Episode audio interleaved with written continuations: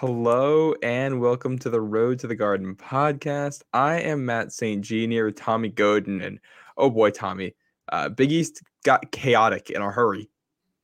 Yeah, chaotic is a great word for it. Um, this Big East tournament in Madison Square Garden coming up here in a couple months is going to be absolutely electric.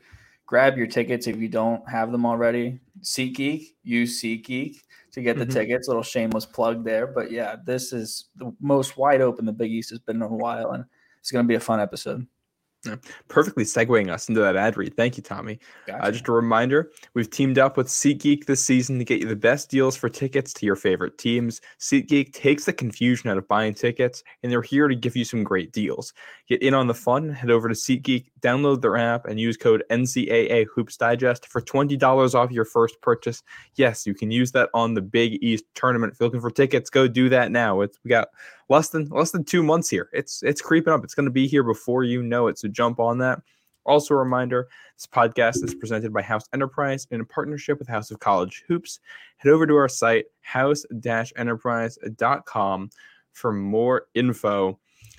We kind of got two lead stories uh, last night in the Big East. Wednesday night, two ranked teams go on the road and lose.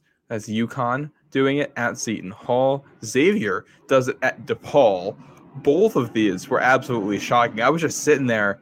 Um, I, Seton Hall pulled off that comeback in the second half, which I couldn't believe. And then DePaul has been kind of on a, a, little bit of a roll here recently. DePaul's been playing good basketball for a couple weeks now, and we should be noticing that. And uh, which one do you want to start with of these two?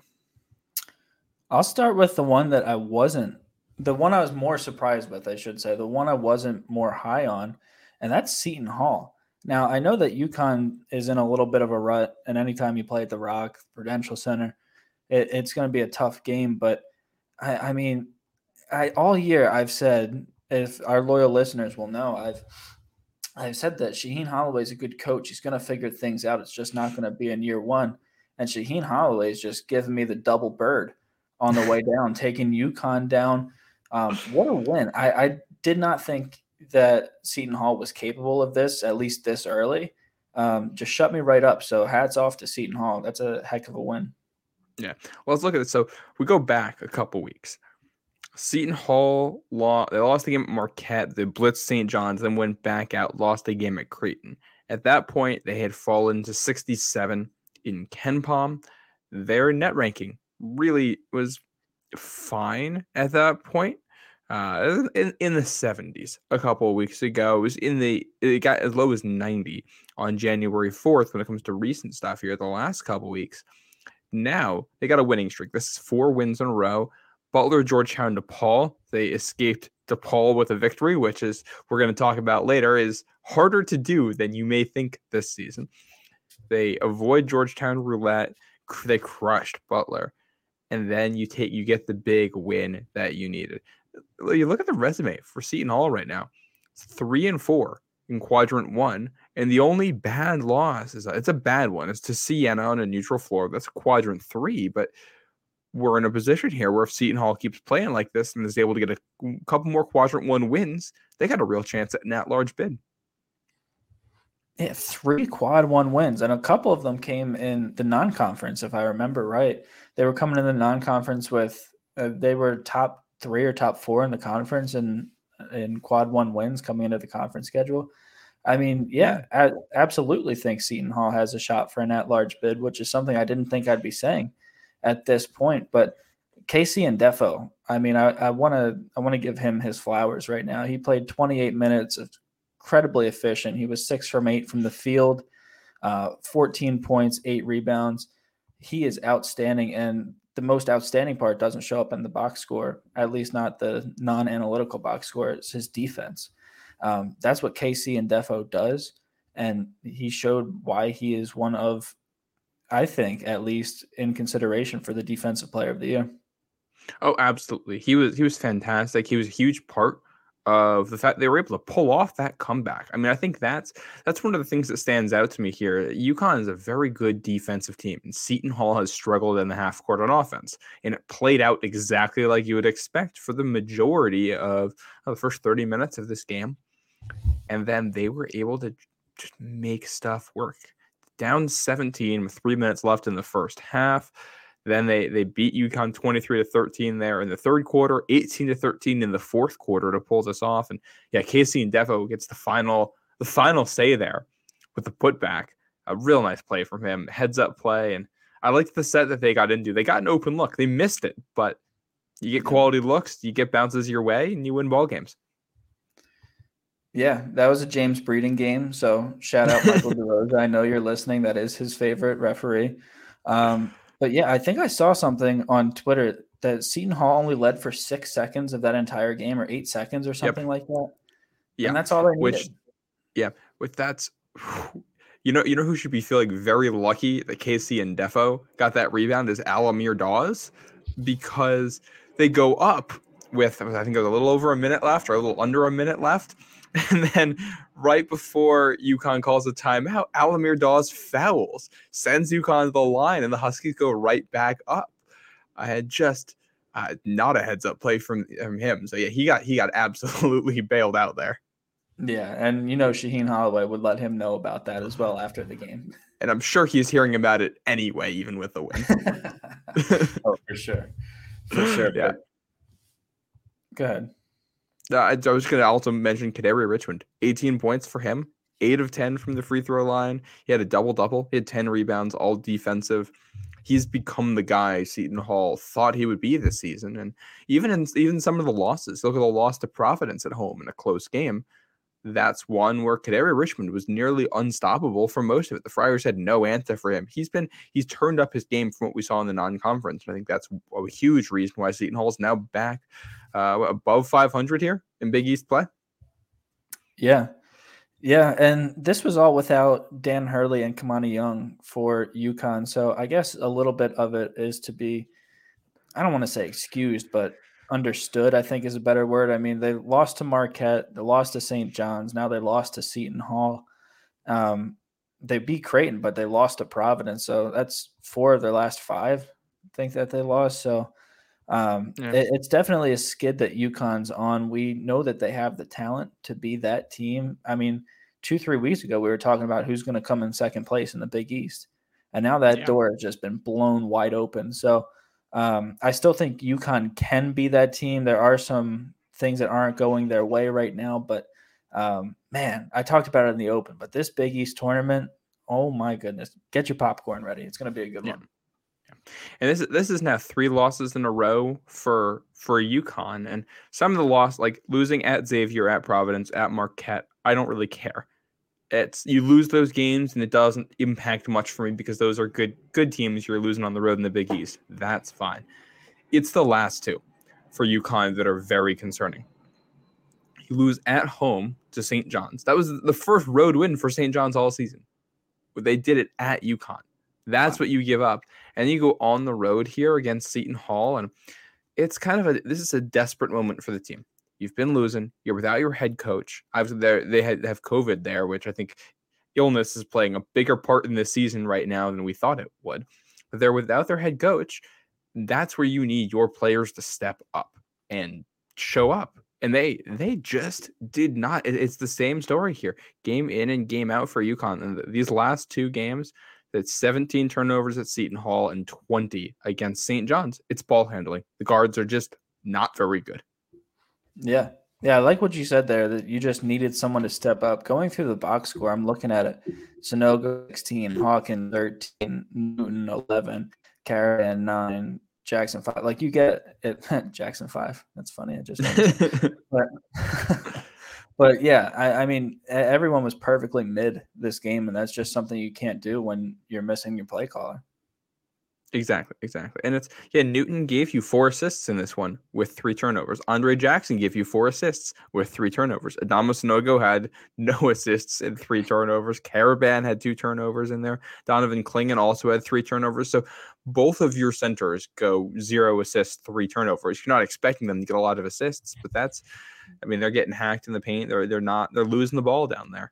And I was just rough. And I I'll say it's we came into this year with Adama Sanogo as the presumed Big East player of the year. I'm not even sure if he's in the top three now from what we've seen here in the last last couple weeks. Yeah, he's he's he's flirting with three right now. I, I got Bryce Hopkins and Souley Boum firmly ahead of him, but he, I, you're right. He he's definitely on that line. Yeah, and it's I mean you got Joel Soriano who has to be at least somewhat in the conversation with the stats he's put up and double double machine. Yeah, it's with we're going to talk about the Providence Marquette game here in a minute, but with what Tyler Kolek did last night, I think he absolutely has to start being in this conversation. And really, like half of this Marquette lineup, it's the whole lineup is fantastic. That starting five is ridiculous. Yeah, but yeah, it's uh, he and I, I don't know how much of it's Sanogo and how much of it's the guys around him, but there's there's no space in this offense right now. People aren't hitting threes. Things are very difficult on the point guards. Nobody can create their own shot, and that means everything gets bogged down. And they're sending every other every team to every opponent to the line way too much. Yeah, definitely some big holes in this UConn team, and uh, I, I know Hurley can fix them, but they got to stop the bleeding until then. Yeah.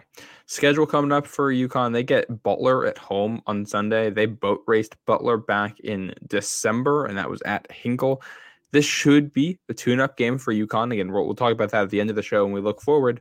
But they get Xavier next Wednesday, so there's not a lot of time to rest here, and that's a that's a home game. They already lost at Xavier. They can't afford to get swept in that. I mean, that's just you can't have that. Um, if they get swept in that, this team is basically out of the first place race, Big East regular season championship race, in my opinion. Yeah, yeah, you're talking about the that being a tune-up game. It's the Junior Husky Club Day game. Ooh. Free admission to select games, children eighth grade and under. Holiday yeah. gift Zamboni ride. I wish I was under eighth grade right now because I'd love that. But yeah, it, it, in all seriousness, um, this is. I mean, you see DePaul on the schedule after Xavier, and you're like, all right, DePaul in Chicago, that shouldn't be a hard one. As Xavier, how that game went. I mean, the, there's no, I mean, Georgetown's an easy game, but there's no easy games coming up for them pretty much the entire month of February. Well, well and let's not forget that Georgetown gave UConn a game at UConn earlier this season. Very let's true. not forget about that. Like we're playing, we're playing Georgetown roulette right now in the Big East. I think they're going to win one of these, and nobody wants to be, nobody wants it to stop on them. Could you and, imagine if it was UConn, the reaction that Twitter would be? That Twitter oh, would amazing. Oh amazing. It would, it would, be fantastic. You mentioned DePaul in there. I think we need to talk about this DePaul Xavier yeah, game. Great segue. Yeah, and this is so DePaul got Caleb Murphy back for the first time this season. He transferred from USF. He's a very athletic guard. Uh, he's not a very good shooter, but he's kind of uh, to compare to another Big East player. I think there's there's similarities to like a Devin Carter in that he's athletic, he's bouncy, he's going to try to make plays, he's going to do a lot on defense, he's physical. It's not I don't think he's that as explosive an athlete as Devin Carter is, but he's in that same mold as a player, as a guy who's going to make more of an impact on defense than on offense. That's something this DePaul team badly needed with the way the defense has played this year, and they were able to hold Xavier, arguably what the second best offense in the Big East, to 70 what was it 71 72 points? Yeah which is crazy because i think xavier's a top 10 offense in the country so that's yeah.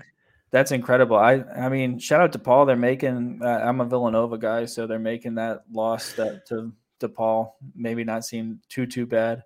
Um, but yeah i was higher on DePaul than most i know you were pretty high on them as well you had them as high as eighth in one of your power rankings which i loved Mm-hmm. Um, this is the DePaul team that I wanted to see after I gave my New Year's resolution stay healthy for Stubbs. I think Tony Stubblefield is a fantastic coach. Um, and you, I mean, stay healthy for Stubbs is just exactly what that was. You get Caleb Murphy back. He plays 23 minutes in, in his Blue Demon debut, contributes eight points. I mean, if they don't get those eight points from Caleb Murphy, I don't know where they're getting those eight points from and yeah. I don't know the outcome of this game. So it's just little things like that that are the tipping point of winning and losing games in this conference. Yep, exactly. And Umoja Gibson, he had 22 points. He was electric. I mean, this guy, he's just he's such a good three-point shooter. I was looking back at some of my some of my notes from the offseason. Um Umoja Gibson made more three-pointers than any other player transferring into the Big East last season. He had 92 last year. Uh, he had the third highest three point shooting percentage of anybody coming into the Big East, only behind Baylor Scheierman and Francisco Farabello, which that one has not panned out. Uh, this guy, this guy's a shooter. He's good at it. And uh, it was a night where Xavier couldn't shoot the ball, Umoja Gibson could. That was huge for them. The game high 22 points. Um, Javan Johnson is also he. I mean, he just he gets tough buckets. Eral Penn, he had uh, he was one point shy of a double double there. But I want to talk about Da'Sean Nelson. Yeah, because he he has quickly become probably the most fun player to watch on this whole DePaul team. He just he breaks rims. He plays with such tenacity. Uh, this whole DePaul team has suddenly become very very enjoyable to watch. Yeah, this DePaul team is awesome. I I love it. I love their fan base on Twitter. Um, I love everything about DePaul. I got a little trivia for you here, Matt.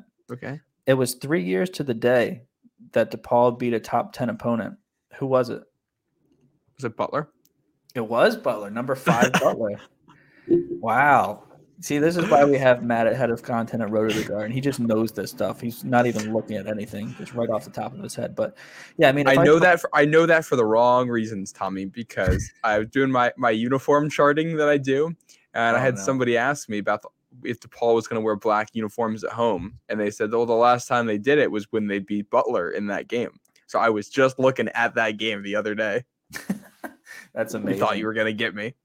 I did. I did. I've I've yet to get you. You're good. But if I told you was... before this game that uh, Freemantle would get 18 and 12 and Nunge would get six and 16 and 13 rather, I mean, you we all would have had the same agreement that Xavier probably would have won and probably would have won comfortably. But yeah, Da'Sean Nelson is outstanding. I mean, he gave Eric Dixon all that he could ask for, one of the better bigs in the Big East um, when they played last week. And I mean, I, I don't think we can overstate the job that Stubblefield's doing right now. No. And this is, I mean, the whole season's not going to look great for DePaul. Uh, this team's not making the tournament without a run at the Garden like that. That's where they are. But they also had to play for what a month there, month and a half without a center. That's that's where things got for this team. They had to make things work in other ways, and they just don't have the talent or the depth to make that happen. You're down two centers and Caleb Murphy. That's tough. Now Jornay is back. He's been playing better. Uh, he's, he's been giving him good minutes. Da'Sean Nelson has figured out his role in this team. Caleb Murphy's starting to get eased in. Hopefully, we'll see Nick Ongenda back at some point. We don't really know the exact status of him. Um, but all of a sudden, DePaul becomes a team that you just you you can't have a bad night against. And Xavier had a bad night here. Uh, you look at the end of this game. Xavier had a chance to go ahead. They got two two chances for a tip in could not make either one. It was just brutal. I, and this is DePaul got the win. I'm not even sure if DePaul was the better team, but Xavier could not buy a bounce at all no. last night. No. And DePaul, one of the things I picked up from when Villanova played DePaul is they're an outstanding free throw shooting team. For as good as Villanova is, DePaul's right up there with them. Uh, top 12 in the country. They're number 12, obviously, but I mean, yeah, I'm, I'm looking through their their KenPom page right now. KenPom only has them winning two games for the rest of the season. Georgetown and Butler at home. I'm going to take the over on that. I mean, they have a lot of games, tough games coming up, but I mean, we saw that they can hang with these teams, and free throw shooting at the end of games is what wins and loses those tight races. And and I, I really like this DePaul team. And the only times that they've lost at home this year were to Texas A&M, top 50 KenPom team, to Providence, a top 50 KenPom team, and to Seton Hall, now just barely a top 50 KenPom team. So I look at they still got to play St. John's at home. They still get Butler at home. They still get Georgetown uh, on the road there, like you mentioned.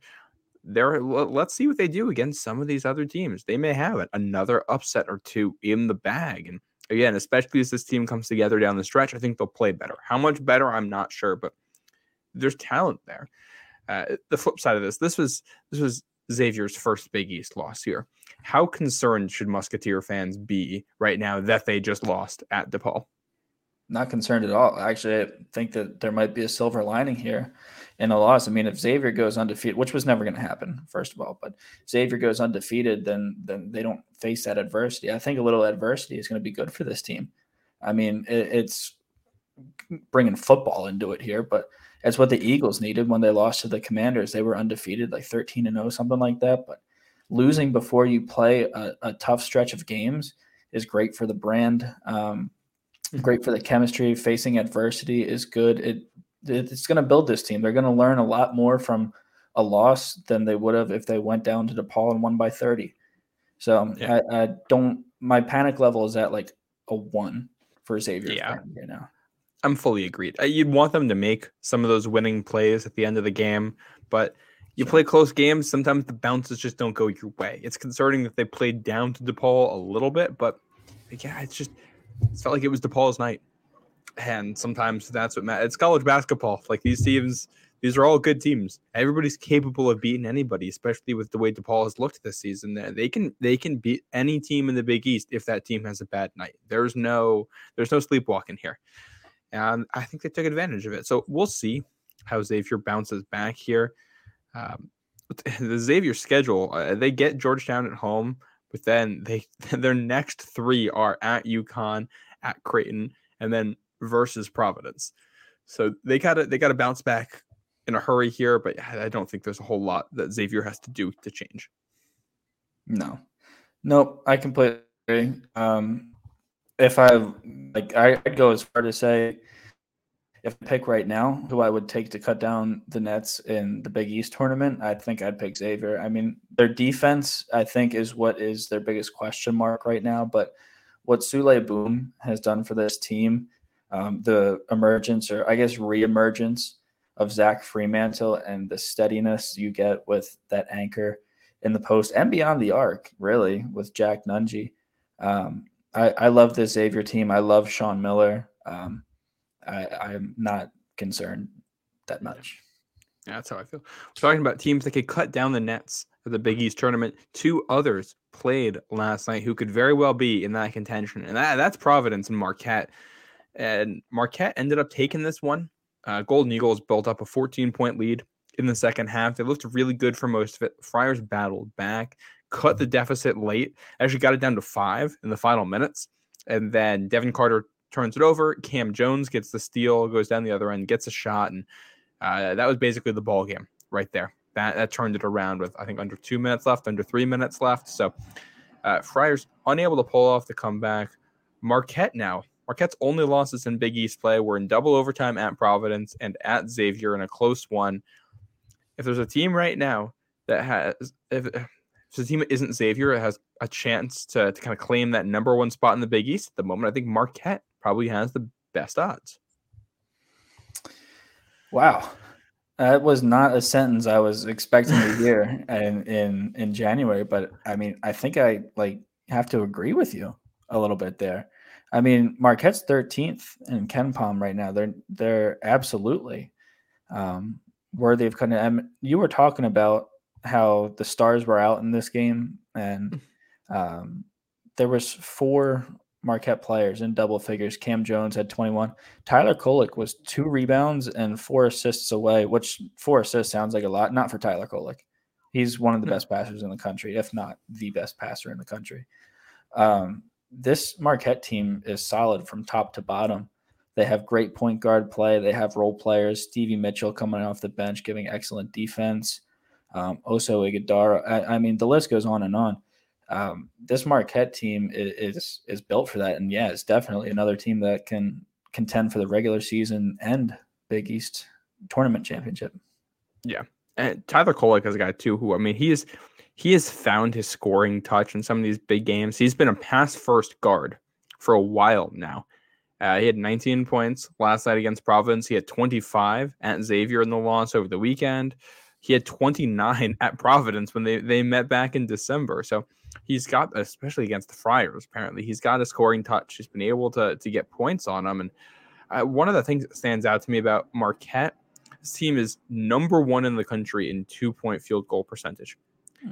And that's like Oso Ighodaro is not a guy who's going to be on like your center of the year list, not right now. Maybe next year, maybe by the end of the season, we'll see what happens. But they're, they're not doing that because there's dominant post play. They're doing that because their offensive sets are that good. These guys are so hard to defend, both on and off the dribble. Like it's every everybody is so hard to defend on this team. That that lineup is so tough. And when you then you defend everybody and Cam Jones somehow gets open looks in the corner for three and he's nailing them and there's nothing you can do. They they just they take advantage of the space so well on offense. Yeah, and that's huge for a Shaka Smart coach team. I mean, he he has that kind of patented havoc play style on defense, the fast, the switches, the press, everything that goes into that. They're the second ranked offense just in general in, yeah. in the country. Their defense is ranked 90th in defensive efficiency. I'm a little surprised by that, to be honest with you. And I don't think it's going to stay at 90. Um, this Shaka Smart's proven he he knows what he's doing, for lack of a better term, on the defensive end of the floor. The offense is surprising me a lot, is surprising a lot of people, um, but maybe it shouldn't when you see all the talent that they have. Yeah, it's well, it's it's not like the on talent. The paper isn't uh, on paper. The talent is not like anything crazy. Like on paper, you could argue Villanova has more talent, but it's the way that they're using these guys and the way they've developed them.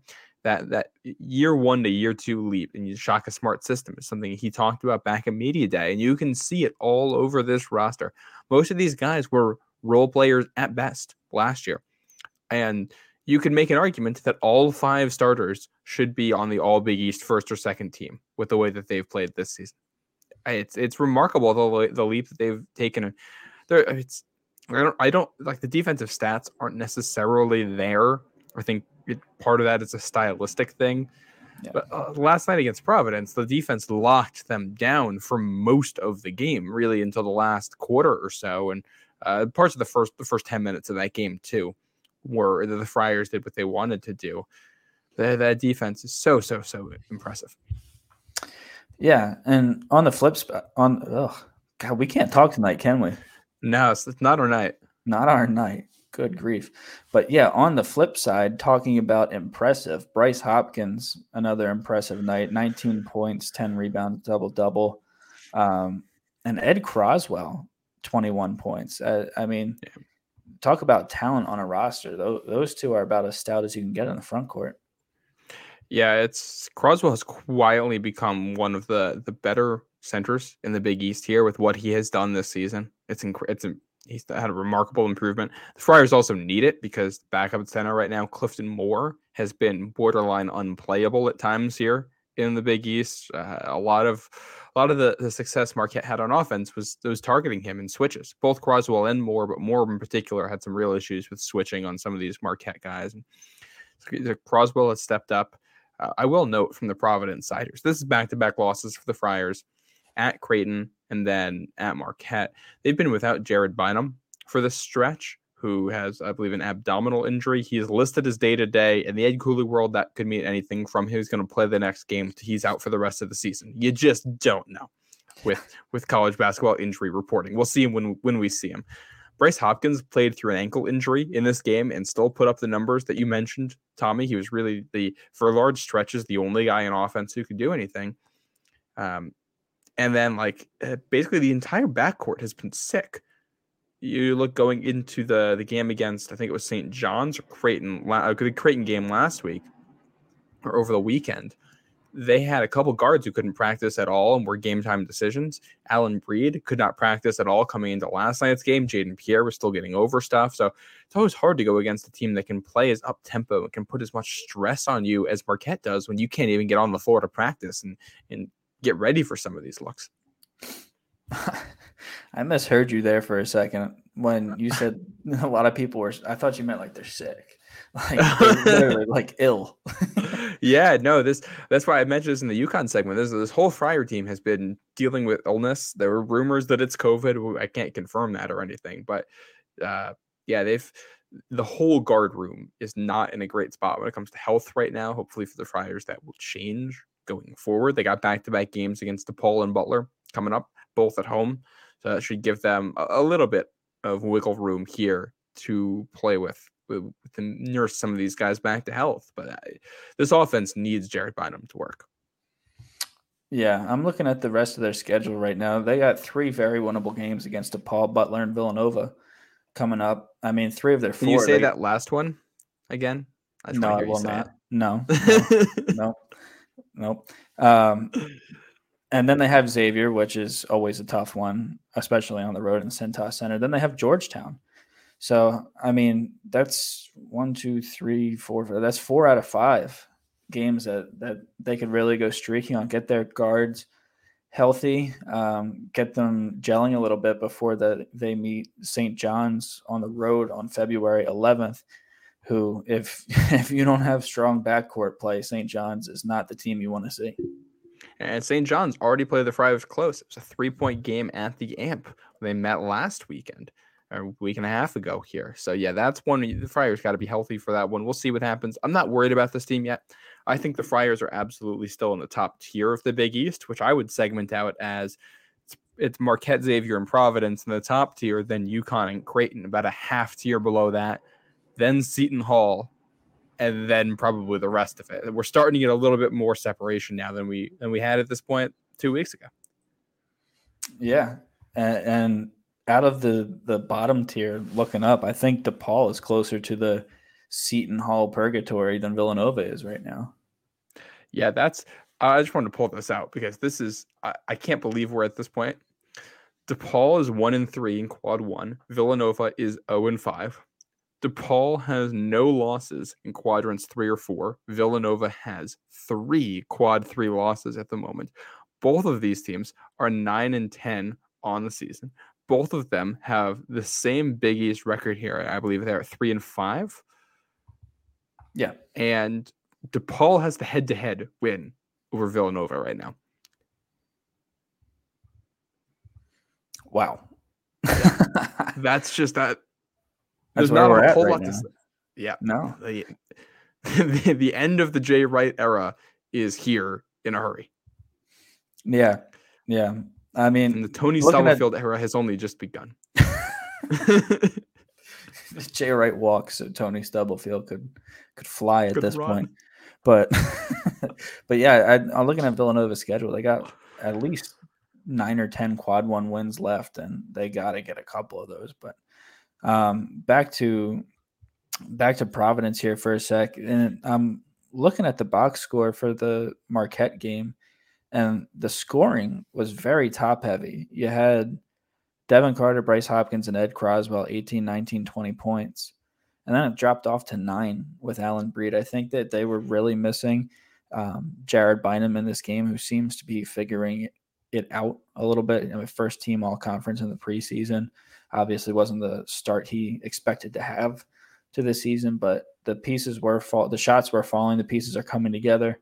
Um, I, they they really missed him in this game, and they don't see each other. Providence and Marquette, they're done playing each other this year, at least in the regular season. But yeah, I, I would have liked to, yeah, I would have liked to see um, Jared Bynum uh, in this one.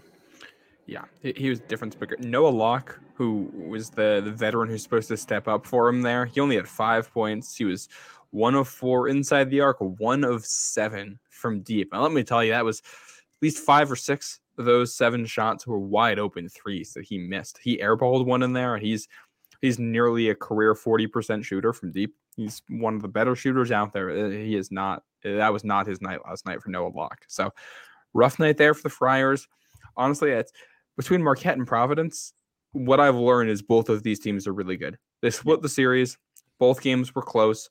One game was closer than the other. And the one that was the, the bigger disparity involved the starter being out. So what I'm seeing is these teams are roughly about even when they play one another at full strength. And uh, maybe a slight edge to Marquette there, but they're in the same tier. They're about as good. And I hope we get a neutral site meeting between the two of them. Let me tell you, a Big East championship between Providence and Marquette would be electric. It would. There's five or 10 matchups in the Big East champion. I mean, it is wide open right now. Yep. Wide open. I mean, any team, like DePaul, the, bear with me here. DePaul could do what Georgetown did in 2021 as a nine seed. How crazy is that to say? Right now, yeah. Marquette might be the one seed going into it, picked as the nine seed in the preseason. Like this year has been insane. And of course, you never want to count Villanova out either. They're like teams no. like that. Um, if Justin Moore does come back to play this season, then and Villanova gets healthy for the tournament, they're at, they can be as good as just about anybody, any team in there if Moore is the guy he's been. Exactly. There's ten teams that could win the Big East tournament that this year, and mm-hmm. and one great. that should be firing their coach any day now. Yeah, they should be rele- They shouldn't even be invited to the Big East tournament this year. they, they used to do Uh, that. They used, They used to not cut it off. Yeah, yeah. Must be there's no uh there's no you must be this tall to ride sign for the Big East tournament anymore. You must have one win in the last two years to attend. they they should implement that. If you don't get a conference win, you don't get invited to the tournament, regardless of anything. That would Get- that would be really funny. Get Val on the horn. Val, Dr. Val. Val Ackerman. Val- and the refs. I just want to also want to mention there have been some really odd technical fouls I've seen here in the Big East lately. The Friars actually got the technical technical in back to back games here. Ed Cooley got one at Creighton. Bryce Hopkins got one last night at Marquette.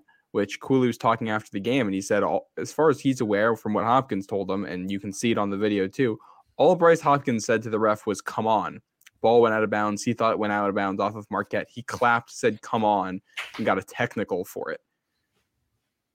Yeah, I don't know. Yeah. I don't know. It's and there's been this isn't the Providence specific thing. This has been all over the Big East this year. So It's been Big East refs are out there, baby.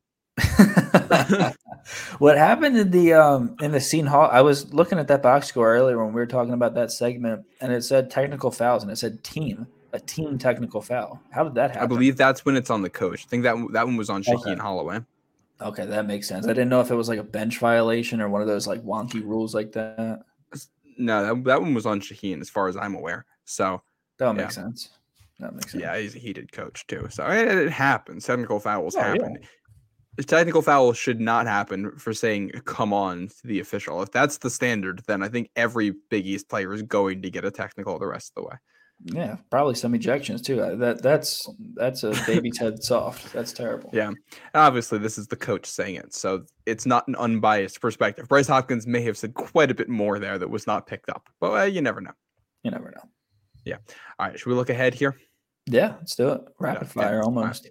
All right, and uh, just a, a note for the listeners: I think we're going to change up our schedule a little bit, and we're going to go Monday, Thursday with the shows instead of Sunday, Wednesday, because the the Sunday, Sunday, Wednesdays is rough for us right now. Monday, Thursday gives us a little bit more time to to work things out and to space things out. So we're going to be previewing the games through Sunday.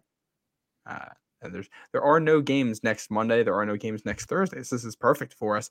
We want to start with the Friday night game. Yeah, Matt, you will be there, right? I will be. That's my plan. Villanova at St. John's at MSG. St. John's at the Garden once again. These two teams played close last time. St. John's blowing a lead. These two teams played close the last time they were at the Garden with St. John's blowing a lead. I, I neither of these teams feels like it's playing particularly great basketball at the moment. Although St. John's just did get that win up at UConn. Um, feels like I I don't know what to expect. I think it's going to be entertaining but sloppy. Yeah, I think that's fair to say. Mm, I was just talking with the guys at Villanova literally right before I came on the podcast, and one thing Eric Dixon said, somebody asked him about, you know, St. John's coming off this win against UConn, and how much is that going to fire them up? Their confidence has to be through the roof, right? And Eric Dixon said, not really. I mean, St. John's is always a confident group. Uh, I mean, they expected to beat UConn. They're expecting to beat Villanova. Um, I, I think this game is, yeah, I, I think sloppy is a is a good word to put it. It wasn't sloppy the last time um, Villanova and St. John's met up. I think Villanova only had 10 turnovers in that game. Eric Dixon played 31 minutes. He had zero turnovers in that game. I just looked that up like an hour ago. I, it's the only reason I have the stat off the top of my head. But yeah, um, the last time that they met at the Finneran Pavilion, St. John's took an early lead, and Villanova kind of just turned a switch on, and that was it. From there, they had they made St. John's play their game, and St. John's is not going to win a game where they have to be methodical on offense. They are uh, very much so a run and gun team, probably the most run and gun team in the country. If I had to look it up right now, it would probably back up my my assertion. But yeah, I sl- sloppy maybe a good word for this one. It's going to be entertaining for sure. There, there's going to be Yeah. some fireworks in this one. So, uh, Soriano uh, had a rough outing last time these two teams met. Eric Dixon got the best of him. I want to see if he can return the favor here because I mean Soriano was in this Big East Player of the Year race. uh, just statistically with the numbers he's putting up. But you got to, this is one of those games where you got to show it. You got to dominate against Dixon here. Excited to see Cam Whitmore in person for the first time. That's going to be a lot of fun. I'd, I'd, be just excited to see what happens in this game. I'm going to pick St. John's because the Red Storm were at home right now, and I think they're playing slightly better basketball, but there's no outcome that would surprise me. I'm in the same boat. I'm also going to take St. John's, and um, yeah, I you took the words right out of my mouth. There's no outcome that would surprise me. Yeah. Uh, we're gonna jump ahead. Then that that's 7 p.m. Eastern on FS1 Friday night. Let's go to Saturday afternoon here. It's back to back to back games here. First two on FS1. Both of these feature teams we have in that top tier in the conference going against some teams at the bottom right now. The noon game on FS1. Xavier hosts Georgetown. They're playing Georgetown roulette. Does the gun go off? or does Xavier bounce back? Oh, Xavier bounces back for sure. Xavier's offense against Georgetown's defense. Yeah, give give, give me Xavier by by tens of points. I what I thought when these two teams played the last time, it was closer than than I think you would have expected. Xavier ended up winning at Georgetown by 13 points, scored 102, but they gave up 89 to Georgetown. It's a Georgetown team that seems to enjoy playing on the road more than playing at home anyway, with the lack of crowds that they get. I've kind of picked up on that. I think Georgetown can absolutely make this interesting. Xavier has played some games that are closer than they should be. They did against Seton Hall uh, at home, they did against St. John's on the road. I think this is closer than people. I think I think Xavier wins and ends up covering, but it, it's a cover that happens later than people think. Yeah, I mean Georgetown has some bucket getters for sure. I mean Primo Spears is the best player I've ever seen in terms of getting to the mid range and pulling up. It doesn't matter who he pulls up on. That shot's going in. he's outstanding uh, in that little mid range pull up game. And Brandon Murray, he's another bucket getter. I mean Georgetown's offense is good. That's not their problem. It's it's the defense and and DePaul kind of kicked the hornet's nest a little bit now Georgetown's going to get a pissed off Xavier at home. Uh, I'm going to take them by like 15 to 20 points. Yeah, I tend to agree. The next game, two o'clock on FS1, Providence hosts DePaul. Does DePaul's magic continue away from home here? They get the three game homestand where they picked up two wins. Are they able to go on the road and keep it going, or the Friars protect the amp? I don't know. Now, is you said Bynum was day to day, right? Which is coach's yeah. talk for I'm not telling you. Stop asking yeah. that question. Um, yeah, so I I don't know. I mean, Providence that's two losses in a row, not two bad losses, but two in a row. I think DePaul might smell blood in the water. They're kind of they're coming in against the win against Xavier. They that was a win that to the program they say, okay, we can do this. We can compete with the top teams in the conference. They're going into what's it's a Saturday at the Amp you know the tall boys are going to be flowing. I do think Providence pulls this one out, but I, I think people are going to expect it to be close, and I think it will be close. Yeah, I, I think it'll be. I don't know. Friars already blew out DePaul this year, and that was on the road. This is a better DePaul team. I think they figured things out in the last couple weeks. I still don't think it's close. I think the Friars bounce back here in a big way, and this might end up being a 20 point game. Well, we'll see. It's a, the game the Friars certainly can't lose after the last two. Yeah, yeah, I, I could I could definitely see that. Yeah, and then we have what I think is is very suddenly the most interesting game of the weekend here. The the late afternoon slot on CBS Sports, 4 p.m. Eastern. Marquette at Seton Hall. It's a Marquette team that uh, is ranked and has been dominant at home. Uh, is a number two offense in the country right now in efficiency against the Seton Hall team that has really tried to win here with defense. Two very different styles and how they play. Two teams that are very deep. I, am just I'm excited to see how this one plays out. Yeah, I, I, and again, this is a game that earlier in the year I didn't think was going to be one that circled on my calendar, but this is going to be a great segue into my little Eagles pregame tailgate festivities on on Saturday afternoon.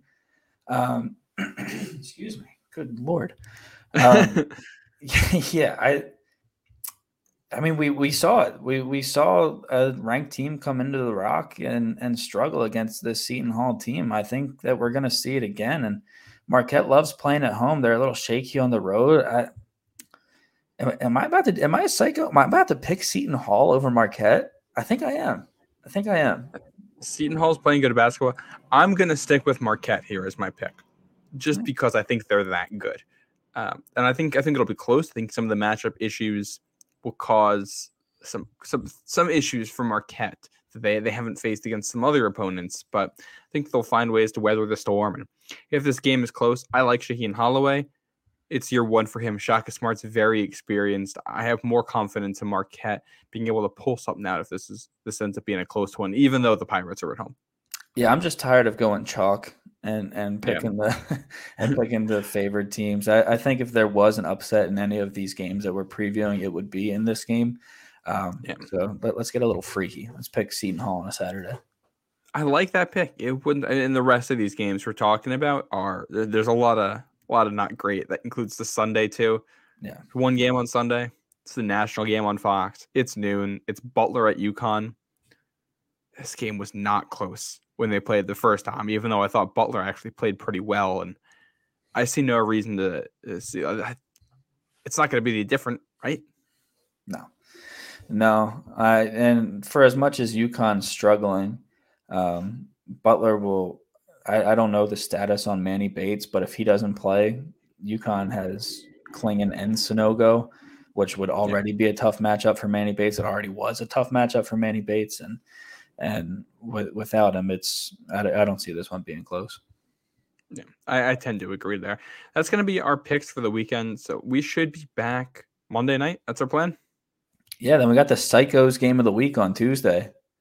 What's that? Oh, baby. DePaul yeah. at Georgetown. We'll have a nice preview for that one next week. So the rest of the schedule uh, we got Xavier at UConn Wednesday night too. So and Xavier at Creighton. We yeah, we got some we got some good games next week. So yeah, we'll be back. We'll be back Monday night to preview some of that stuff. That's gonna wrap it up for tonight's show. Thanks everybody for listening. Subscribe on YouTube if you like to see our pretty faces while we talk.